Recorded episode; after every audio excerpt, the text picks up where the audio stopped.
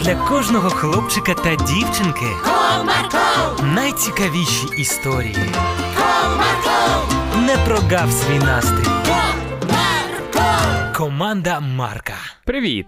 Ви знали, що за будь-який вчинок, зроблений нами, потрібно платити? Ні?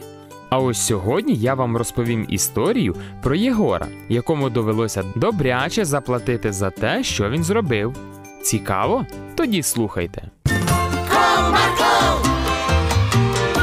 Comarco, Одного дня мама готувала обід на кухні, а Єгор, прийшовши зі школи, грався машинками. І ось вирішальний двобій.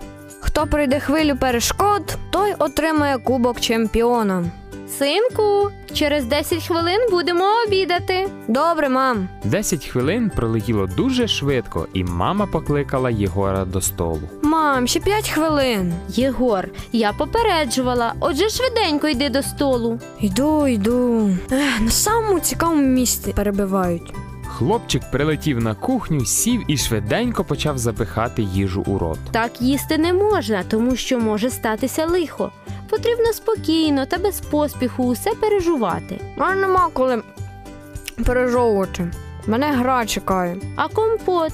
Чи може ти хочеш чаю? Все потім. Бо дуже спішу. Потім я не зможу зробити тобі чай, бо маю зайти до сусідки, занести їй ліки. Значить, не буду пити. Раз тебе не буде, не пропаду. Ну добре, тоді я скоро повернуся, а ти нікому не відчиняй і не кажи, що ти сам вдома. Ага, я побіг. Мама пішла у справах, а Єгор повернувся до своєї гри. Ура! Оце так гра. Але щось трохи в горлі засуха.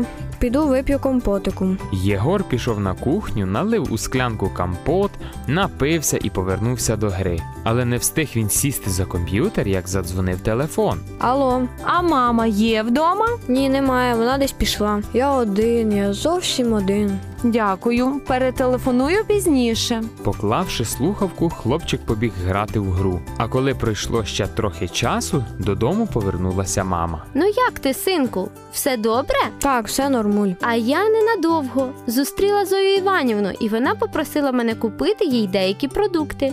Підеш зі мною? Та ні, я тут пограю краще. Ну добре. Але якщо захочеться їсти, то почекай мене.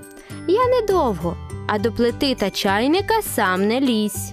Ага, ну, зрозумів. Погравши у ігри ще трохи, хлопчина добряче зголоднів. Так їсти хочеться.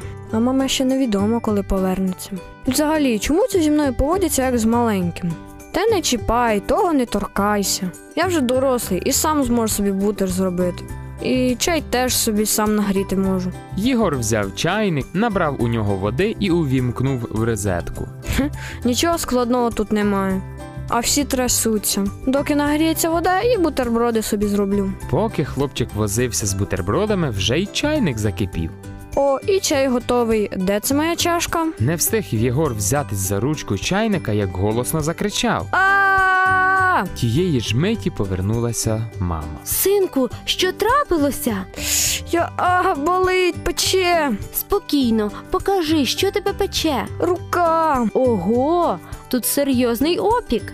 Зачекай, я перемотаю швиденько і поїдемо у лікарню. Я не хочу. Я теж не хочу, але потрібно. Приїхавши у лікарню, вони показали опік лікарю. Де ж це ти таку красу зробив? Опікся чайником. Ти хіба не знаєш, що дітям не можна торкатися чайника, плити та інших небезпечних приладів? Знаю. То як же це з тобою могло трапитися? Я просто чаю захотів, а мами дома не було. Вона мене попереджувала, а я її не послухав. Тепер мусиш терпіти. Я то дам тобі знеболювальні ліки, і ще потрібно буде вам час від часу приходити до мене на перев'язку.